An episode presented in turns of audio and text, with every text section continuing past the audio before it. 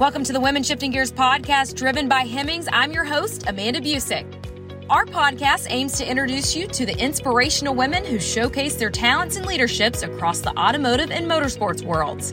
And even when I have my own moments of doubt and uncertainty, it is with this community of women that I'm reminded of what is possible. Thank you all for sharing in this space of authenticity with us. Here we go. In April, the formation of Women in Motorsports North America, also known as WIMNA, was announced as a community of professionals devoted to supporting opportunities for women across all disciplines of motorsport. While that might be the date of launch for this collective, it has been a long time mission of co founders Lyn St. James and Beth Paretta. The seven time Indy 500 starter and the IndyCar team owner fill us in on how a pre race conversation at the Indy 500 last year actually led to the development of WIMNA, the incredible support that the organization has already received, and why we are right on time in pushing forward their key initiatives. Both Lyn and Beth will take part of WIMNA's first official fundraiser at the Automotive Hall of Fame in Detroit on June 1st. The event will kick off with a private screening of the Boundless Betty Skelton documentary, followed by a discussion on how the documentary was made, leading into a final panel focused on women in motorsports North America. All proceeds raised for the event will go directly to WIMNA Head over to womeninmotorsportsna.com to learn how you can attend this special event in person or through virtual admission. Now let's hear from this incredibly inspiring duo on your Women Shifting Gears podcast, driven by Hemmings. Welcome to the Women Shifting Gears podcast, driven by Hemmings. And what happens when two of the most powerful and vocal women in the support of women's motorsport initiatives join forces? Well, what you get is the Women in Motorsports North America. It was launched in April of 2022. And joining us today on the podcast is Lyn St. James and Beth Paretta, who came together in this initiative. And Lyn, I'm going to come to you first on this. I know we've had you on the podcast before. I know you are such a, a staunch believer and rooter for all things women in motorsports. How long has this been something that you've been considering? About 30 years, actually, when you think about it. I mean, seriously, when I go back to the 90s, um, you know, when I obviously I did Indy in 92, but even prior to that, when I was involved um, as the past president of the Women's Sports Foundation. I got to meet Billie Jean King and, and I got involved with that organization. I realized that if people come together, you can really make a difference. It's hard. I mean, as powerful as Billie Jean is, she couldn't do this all by herself. You know, I mean, even when she started the the Women's Tennis Association, she got, I think, nine players to, you know, literally stand out and and and not agree to play unless they got equal money. So I mean, and, and that formed the WTA. So it takes collective power of people. But I I didn't have a collective power in the early 90s. I but I had a passion and a vision. I knew that my efforts were no longer just about me as much as I wanted them to be about me and as much as I felt they were about me when I was in the race car. Um, I also knew that I was changing attitudes. I was, I, my voice was reaching people beyond even what I understood. And so that's why I created my own foundation. That's why I created a driver development program because the reality is the drivers, in my opinion, are the ambassadors. They're still the most visible people. They're the ones that the general public knows. It's the one the fans know. And so that was what I focused on. And I obviously got tired of hearing well, where are all the other women, Lyn? You know, and I'm like, they're coming, they're coming. I know they're coming. So obviously Sarah came and then Danica came and, you know, a few others, you know, followed and that helped a heck of a lot. But at the same time, to be really honest, I felt like the Lone Ranger. I mean, I continued all through the 2000s and, but, and I'm not going to say the sport didn't, they were nice to me. You know, the industry was nice to me. They patted me on the back patted me on the head, said, You're really doing good stuff, Lyn. You know, we, we really, but I, but nobody was writing checks. Nobody was really, you know, stepping into the space with me. I, I was just pulling and pulling and pulling and pushing. And so, to be honest, I got quiet, you know, back in the 2010s. And then I was invited to be on the board of ACCUS, which is the uh, Automobile Competition Committee of the United States, and that is those are the leaders of the of the industry. And and I told them then, I mean, thank you very much. It was totally out of left field. But I said, you know, I'm not going to be quiet. You know that if I'm here, I don't need this. You know, I'm you're going to hear from me, and we're going to make things happen. And I mean, I'm not sure they really thought I still had the energy, but but anyway, they I let them know that and um, had a couple of runs at a few things that didn't work. And then, um, you know, I just was so overwhelmed with what Beth did at Indy last year. I mean, it just literally, I got chills, tears in my eyes. She just made a huge leap, you know, for women in the sport, not just in Indy racing, but in the sport. And so got our heads together. I asked her, I said, Hey, would you just, can we, can I talk to you? I said, I feel like, you know, that we're, I'm no longer the lone, the lone ranger, you know, and she said, you aren't we're, we're doing this for everybody not even you know so that was the beginning and and that's what uh, we didn't know where it was going to go but the good news is we were aligned philosophically. We respect each other so much. And then the other good news is that we were really able to engage at that time 40 other men and women. And that was i literally get goosebumps telling the story because then I, I felt like i was living the women's sports foundation again where men and women are coming together to make a difference for women in sports men and women were now coming together to make for a difference for women in motorsports, my sport, you know, the sport that I love so much. So that's how it all kind of started. And, and the momentum has been fabulous. The support from these individuals that's now grown over to 100 people. And we know it's going to grow even bigger. There's just, it's the right time. It's the right time in the right place. Beth, I want to come to you now and that conversation with Lyn St. James when she approached you on all of this. And you told her that you're no longer and never were the Lone Ranger at this, I guess, from your perspective. But what do you remember about that conversation? Uh, our conversation was, um, I mean, the, the first kind of emotional conversation was literally the starting grid of the Indy 500 or, or the pre race uh, of the Indy 500 of 2021. And it's funny because I think people might wonder why do programs like mine uh, like why are we even doing this? Why does women in motorsport north america matter? And the funniest thing is i always say it's eh, women have been in racing right? We've been kind of peppered about why the idea for my team came together and why i pushed so hard and worked so hard to put it together is really just to make something very visible. It was just to make us bigger and if we were bigger, then you'd notice us. The fact is that there have been women in racing since the beginning and, you know, few and far between. But if we kind of put everybody on one team in matching shirts and matching uniforms, people start to take notice differently. What was interesting through last year, too, in 2021, is now as we you know we we burst on the scene with the open test in April and then you see us through the couple of weeks in May and you saw other teams were putting their women that they might have had that either were working back at the shop or might have been in a in a more hidden role. They were putting their women front and center. And we'll take that as a win because they were there all along. You had the power all along Dorothy but you put them forward and that's the goal. As I always say, because people often, because it's kind of shorthand or being lazy, people say, like, oh, you've got the all women's team. Like, and and I'm such a stickler for vernacular. I hate references to all women's this, all women's that, like all, you know, another announcement, another all women's team. No, that's an all women's driver lineup, which is important. But call it what it is. Because trust me, that guy that's driving the truck, the transporter from place to place, that's a guy. I can see him. But with that said, the uh, our, our team is majority women, but I don't want to have a hundred percent women's team. I want women on a hundred percent of the teams. I want people of color on 100% of the teams, the minorities. And the reason why that matters, I come to this with a different experience than lyn lyn is a racing driver.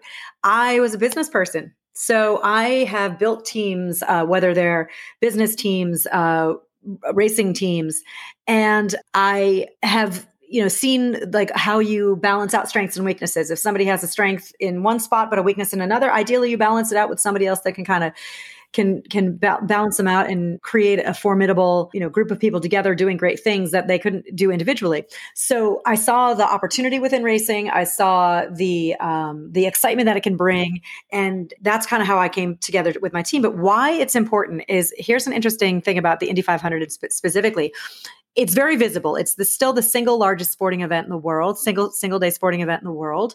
It is unique that you can kind of drop in and just do it as a one off, which we did last year. So you kind of get to be part of the big show if you qualify, which we did by the skin of our teeth at, with uh, you know seconds to spare. But what is amazing about that? So 2021, it was the 110th anniversary since the race started, right? In 110 years, there hadn't been a majority women's team. Okay, that's a big number. Here's another crazy number women were not allowed in the paddock at Indianapolis Motor Speedway until 1971.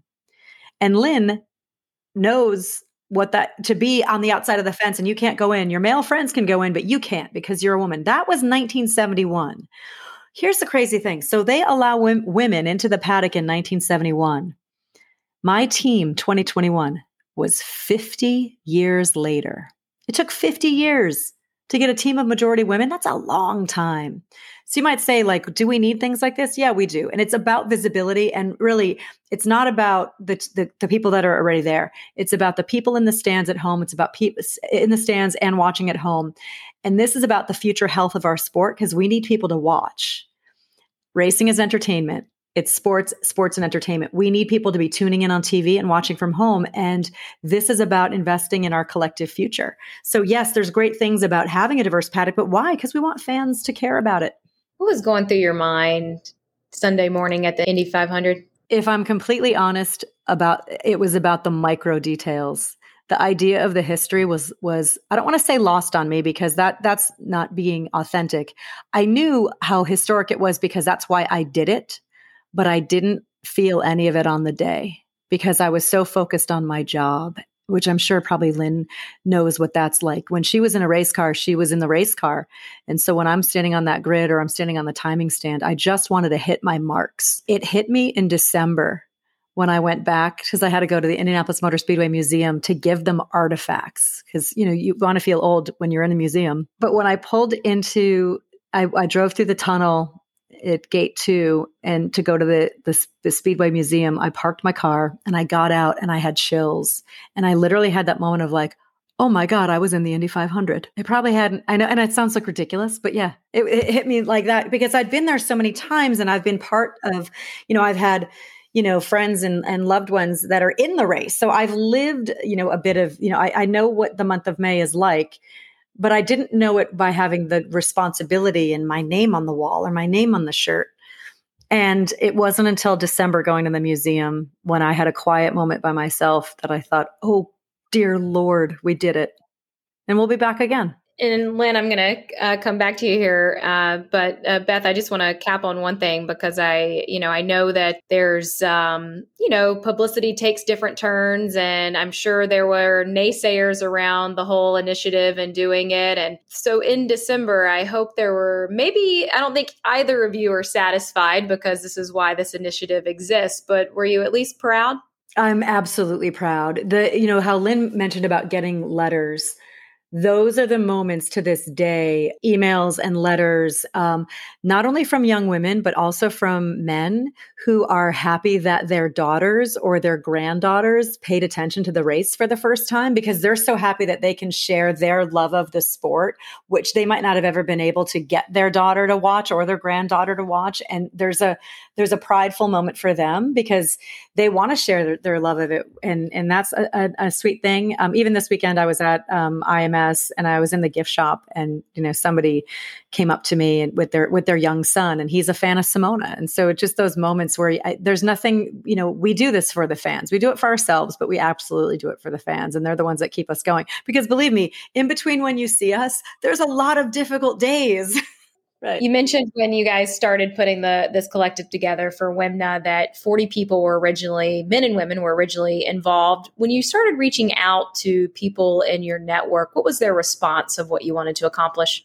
Well, I was really delighted that it was just so, it, it, was like they were excited. I mean, they were really engaged. Not, oh my God, Len, what do you want us to do? You know, I mean, it, it was, you know, which is what they could have very well said. They're probably yeah. saying it now. But anyway, um, no, they were just totally engaged, excited, and they still are. So, I mean, that, they all said yes. It was an instant. It was yes, that's amazing. Yes. Yeah, yeah, yeah. And and what what did we do, and how can we help? And I was surprised how many of them didn't know each other. In other words, these yeah. are all people that um, every almost if to a letter, every one of them, you or I knew personally and and and have known for many many years. And I couldn't, and I knew probably fifty or sixty percent of them, and if not more. And, and, the same with you. But they didn't. So many of them didn't know each other. And I'm like, what, what do you mean you don't know each other? It's like, what have you been doing? You know. But most everybody, you work so hard, you had no time. You know. And I, I, I my racing career, unfortunately, when I got to the Indy level I was only racing Indy or a few other races a year. I wasn't busy the whole year, but I was busy the whole year getting ready for the next Indy. So I had more time to be paying attention to the landscape. But but I want to make a note of something that, Beth said, and that I want to make sure we actually talk about, which is the survey that we are launching in June. Women in Motorsports North America will be launching it, which is the attitudes towards women in motorsports. I did this survey in 2005 in my foundation. And I wanted to try to get more data so that it wasn't just anecdotal, my experience or the experience of individual drivers. I wanted data. And we had over, I think, 1,800 respondents in motorsports. 75% of them were men, even though the, the, it was the title of this was the attitudes of women in motorsports.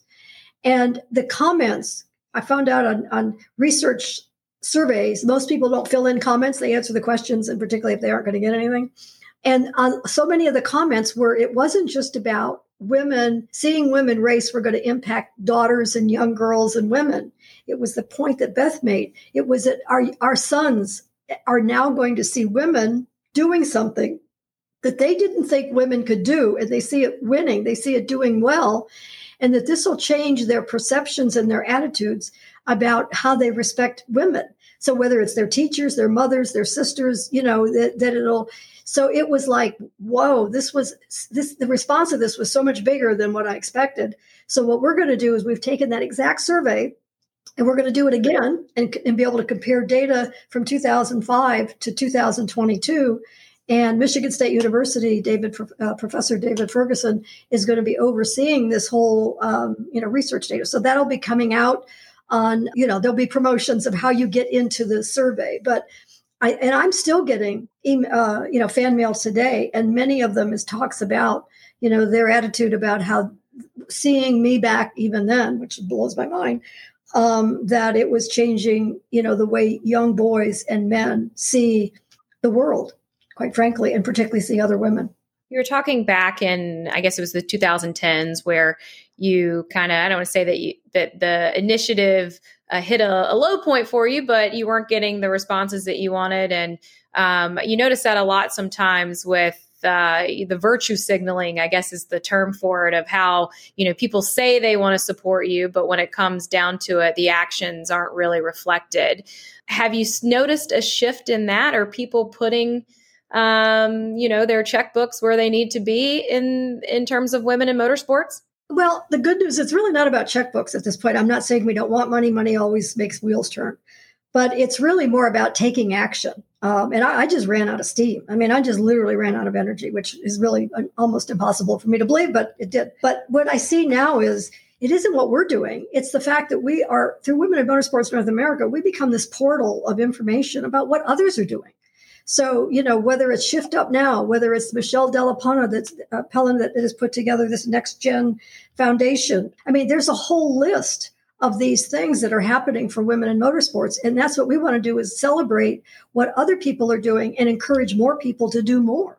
So whether it's internships, whether it's scholarships, whether it's initiatives to to be able to invite more women whether it's through engineering whether it's through driving. I mean what we're trying to do is celebrate what's happening and let every people know there's a lot happening but at the same time step in step in and start doing something and let us know we'll help promote you.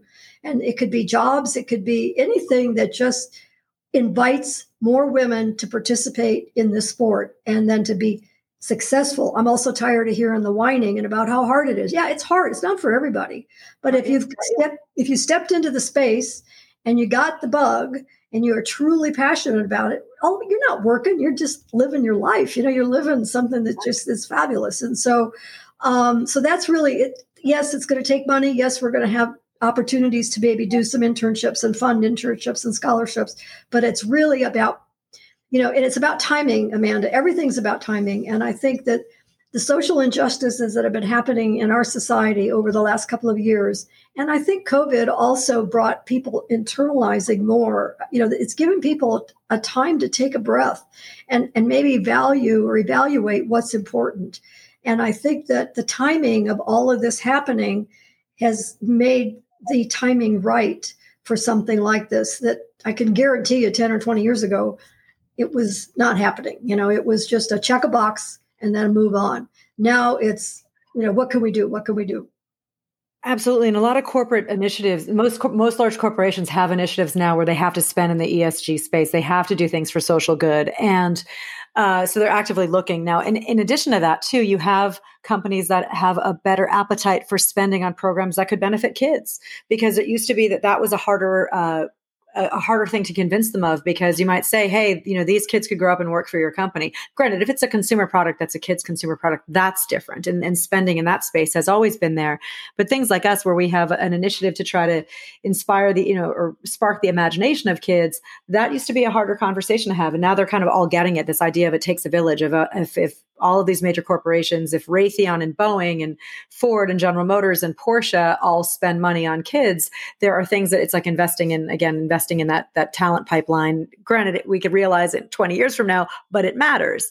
Um, but I think, you know, respectfully, one thing that is unique about motorsport versus other stick and ball sports, and certainly, you know, for amateur all the way to professional level, is – we know that this is unique about us is that we don't have our sole revenue generator is sponsorship, right? So we don't have the ability, we don't have the, the benefit of having an arena where we're getting the, you know, the draw of the, the ticket sales and the concession and, and, the merchandise. You know, race teams run on sponsorship dollars. So hopefully then one of the next efforts that we can do with women in motorsport North America once it's established is let corporate America know that these are ways that they can get involved, grassroots level, mid level, professional level. But now it's also that easy portal of like, okay, where are these people I can invest in? Where can I find them? And this again becomes like almost this one aggregator of information um, to also educate them on the value of why their sponsor dollars, how far they can go. Because what's fantastic about racing and what we're active in right now is we don't have to have our own league. We're not we're not splitting the audience.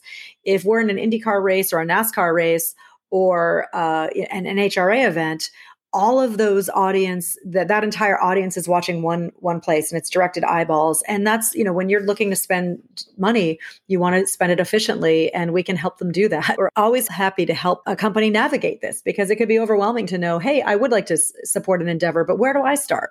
So those questions are things that we hope to answer someday too. And then also that that young racer that's kind of progressing in her career to know exactly okay how do you talk to a sponsor? How do you find a sponsor? And uh, I, I, we can hopefully help on both sides sides. Go to our website. Just go to Racing 101. I learned a lot by going to Racing 101. I've been in this sport for 45 years. And so that really is um, the meat and the bones of what you know what Beth was commenting on. So I think you know we, we're this portal of information. It's it's overwhelming, but it's it's really positive. And you know I think the other thing women tend to always be a little more receptive to something to a company or somebody that's doing good things. And so, you know, I think, and we are also industry wide. We want to be sure that we're not just talking about Indy cars. You know, we're, we're talking really industry wide. We have NHRA, we have USAC, we have IMSA, we have everybody, um, all forms of motorsports. And that website is women in motorsports in a.com. And Beth, from even your standpoint, on the business side of your aside from the women's side but in your role uh, with Paretta autosport uh, you're i'm sure you're having conversations with corporations. I'm sure you know the gig of, of raising money. Do you feel that even just in the last couple years there's been an evolutions of these conversations or is it still a, a hard a hard sell of women in motorsports uh, it's always difficult in general. Motorsport is difficult, uh, you know, for everybody, as we know. I will say, because, um, which is kind of the reason why I did it the way we did, is I, I am in a unique position where sometimes the phone rings inward now, um, which is a nice place to be. And hopefully that if, if we can do that, that will help happen to others as well because you know we do have a we do have a nice story to tell and and something that hopefully brands might want to align with but hopefully it's it's part of that ed- education process so that they know that we're here i mean you know sometimes you say things to you know you, you, obviously now when i'm at a cocktail party and people say what do you do for a living you know i have that that moment where I say I own an IndyCar team and there's that hesitation, um, or I own a professional racing team is usually what I say. But prior to that, I mean, I, I worked in this business also, you know, as an automotive executive, and people, you know, there's still a lot of education to be done. Um, a lot of times I say I, I, own and I was in the Indy 500. People like, oh yeah, I don't watch NASCAR. So there's those moments too, um, and we're getting there. I will say we do have a lot. having been to Miami F1 and having gone to Austin, Texas uh, last year, and having been to more F1 races than I can count my lifetime, it's amazing to see Americans have have discovered Formula One because of uh, the Netflix series Drive to Survive. We're getting what I'm hoping we're going to get this. We are getting a bit of a bleed off in IndyCar, but I'm hoping hoping that we're going to see that in all racing in general, that now people that never would have considered this funny little sport that we do that is actually global and huge, and they just were unaware of it, might now um, may have found reason to watch it, and hopefully they stay, right? And and the more they stay, the easier those conversations are when you want to talk to Colgate Palmolive and talk about why people should talk about sparkling teeth. It does seem to be a bit of a renaissance in motorsports right now that I, I do agree with you, Beth. I think it is kind of finding its way uh, into the different channels. One of the kind of the central missions of WIMNA is to foster mentorship, advocacy, education, and growth to help ensure a successful and effective future for women in professional motorsport roles.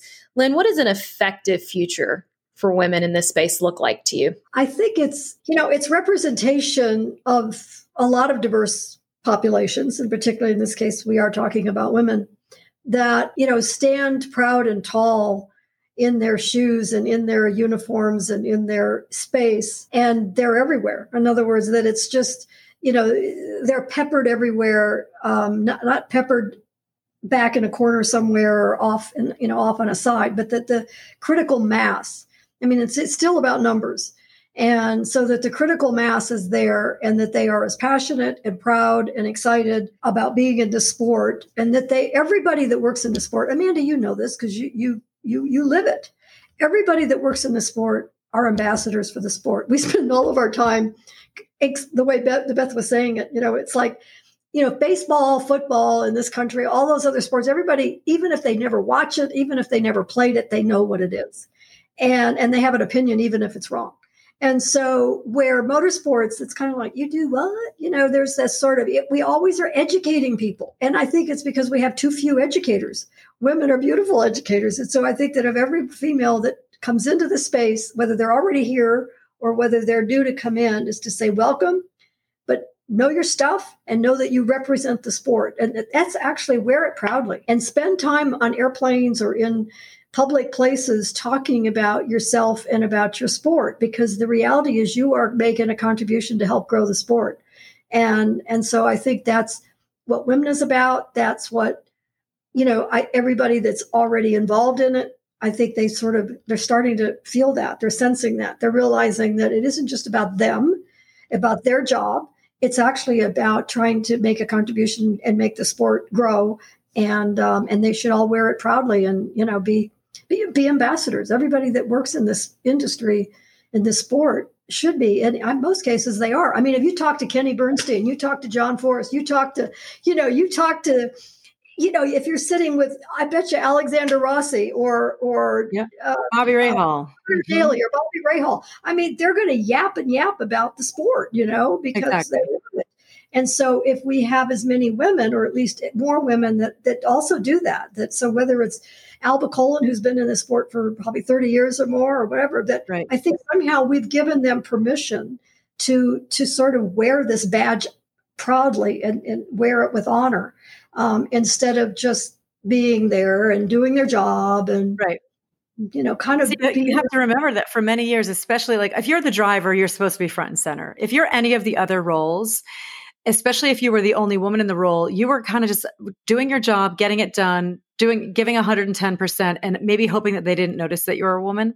So even when I was hiring some of our people last year, uh, I said to them, you know, hey, you're going to have to talk about what you do, and and it's and even from what I used to do, like I didn't I didn't get my jobs because I was a woman or because I was marketable. That wasn't in the role. If you're an executive, I mean, that's not you have to do the job, right? So it can't be just oh, and she's photogenic. Like that's not a thing if you're an executive. And because we all know that there's some photogenic people have gotten some uh, drives that might not have necessarily put together, uh, you know, as fast a lap as somebody else could have. But with that said when you're in all of these other roles, you're not used to putting yourself front and center. And usually as a woman, you're kind of like, let me just get the work done and, and, and hope that you don't notice that I might not, I might be a little different. So it was a little bit um, uncomfortable at first for us to put the woman thing forward. It wasn't what we were used to doing. And we all sort of realized and kind of, and that's one thing that I actively talk to all of them about is we have to be a deliberate about this and we have to say the quiet part out loud. It's not for us. It's for that, the girl at home. It's for her father. It's for her, her brother. And then we're normalizing it. We're normalizing the fact that there's no such thing as traditional roles, that it's really just who's smart, who can work hard, and who can get the job done. I mean, that's the thing that's wonderful about racing is it's the great equalizer. It's against the clock. We'll hire you if you're good at it. Like you can't be bad at this. You can't be mediocre. And you're not going to last. It is exactly. If you are, you're in and out as quick as you can be. You know? Exactly. It will spit you right out. And I think that's the thing the sport has missed. You know, it isn't tokenism. It isn't about the woman driver or the woman engineer. That this sport has always been about men and women doing their job and being the best at that job. And right. and that's what our sport consists of. And if you're not, you know, if you're right. a wanker, you're you're out of here. I mean, you are. You know, there's a lot of and that's why we say there's a shortage of talent in general. We know that's why I'm not in the Indy 500 this year. There's a shortage of talent. So what do we do? We need to make more we need to make more talent. Well, who can we maybe invite to the table who, who we, you know, listen, women are not the a minor, minority. We're 51% of the population globally. There's nothing minority about us. One of the biggest things that holds women back is ourselves. So let's open the door. Let's show you that you can do this and, and have confidence in yourself. And you know what? This, this sport and other places need it. There's, we, we need, we need the best and brightest. And that includes whoever you are, best and brightest. Can you engineer a fast race car? Can you can you uh, switch out a gearbox really quickly? Awesome. Do we have a spot for you? Can you please put on this uh, fire suit and, uh, and, and these shoes and, and tuck your hair into this helmet? Great. And this, I think the answer to this uh, might be different for both of you. So answer as you will. But when are you satisfied? You know, for me, I'm going to probably say never because I don't see it ending. In other words, I don't know what the ending is, to be honest. I mean, you asked me kind of what it, what what I see. You asked me some question that gave me the answer of saying I, there's so many of us, and the ones that are there are wearing our badge proudly and everything. But I don't know. I know one thing. I will be gloriously happy when a woman wins the Indy 500. I mean, I want to see that in my lifetime I, because I know it's so doable. You know, there are things that aren't doable in my lifetime, maybe, and I'm like, okay, you know, somebody else can carry that on but this one is doable, and so that that is. But that I, I don't know. Satisfied isn't the right word, I don't think. But but that definitely will be most most excited and proud. I mean, even when Danica took the lead, and the place went crazy, you know, at the Indy 500, I, I have to admit, I, I was screaming, you know. So, yeah. but yeah, so I mean, they they cheered our pit stop this year. You know, I mean, we had a we had a majority women's uh, pit crew that that had a clean pit stop, and and they they cheered that, right? So they, it's all these little incremental things, and you know that wasn't that wasn't leading the race. That was changing tires. You know, I mean, so the the, the lightning in a bottle when when Danica was leading, you know, you, the electricity I'm sure is still resonating and bouncing off those walls. How many years later? But I think I'm like Lyn, where you know when you we're probably wired to never be satisfied. That's why we're type A and why we're racers. Because if you're you're perfect, we're perfectionists and we're always striving for the next thing. We're you know we're only as good as our next race. We're only as good as our next lap. And even though I'm not a driver, I still would consider myself a racer because that's how we're mm-hmm. wired. Mm-hmm. So yeah, like Lyn, I'll be satisfied when a woman wins the Indy 500. But like her, not to put words in her mouth, but I think we probably would share this but then we want to know when the next one's going to win it. Well, you guys have an exciting year coming up for WIMNA. I know that uh, the first friend raiser uh, happening at the Automotive Hall of Fame in Detroit on June 1st. It's going to be a viewing of the Betty Skelton documentary, uh, a couple panels involved in that. Talk about that event and uh, what you're most looking forward to. Well, the the panel is going to be, I know, very interesting. I mean, Beth's going to be on it. I'm going to be on it. Taylor Ferns is going to be on it, who's a great racer that went to my driver development program when she was like 13 years old, and you know is still out there um, racing in, in sprint cars and, and midgets, and, and is a lawyer, you know, getting her law degree and all that. And uh, and Laura Laura Klauser. Thank you, from General Motors. Yeah, yep. from General Motors, who represents you know General Motors in the engineering capacity at IndyCar and IMSA. So we, you know, we've got rich diverse stories to talk about. Um, that'll be interesting. And we've got my Thunderbird that I set the records with Talladega is going to be there, as well as Taylor Ferns. Um, I think her sprint car is going to be there, her midget. So you know, we'll have an IndyCar show car there too. Oh, that's right. Just to kind Sorry. of represent each of the disciplines because it's it, leading up to the Detroit Grand Prix the following weekend. So it's nice. We've got a lot of people in town for the Detroit Grand Prix and they'll be able to be in attendance. So it's about breaking barriers. You know, it's a symposium about breaking barriers with the Betty Skelton sort of historical perspective um, and then, you know, leading into what's happening today.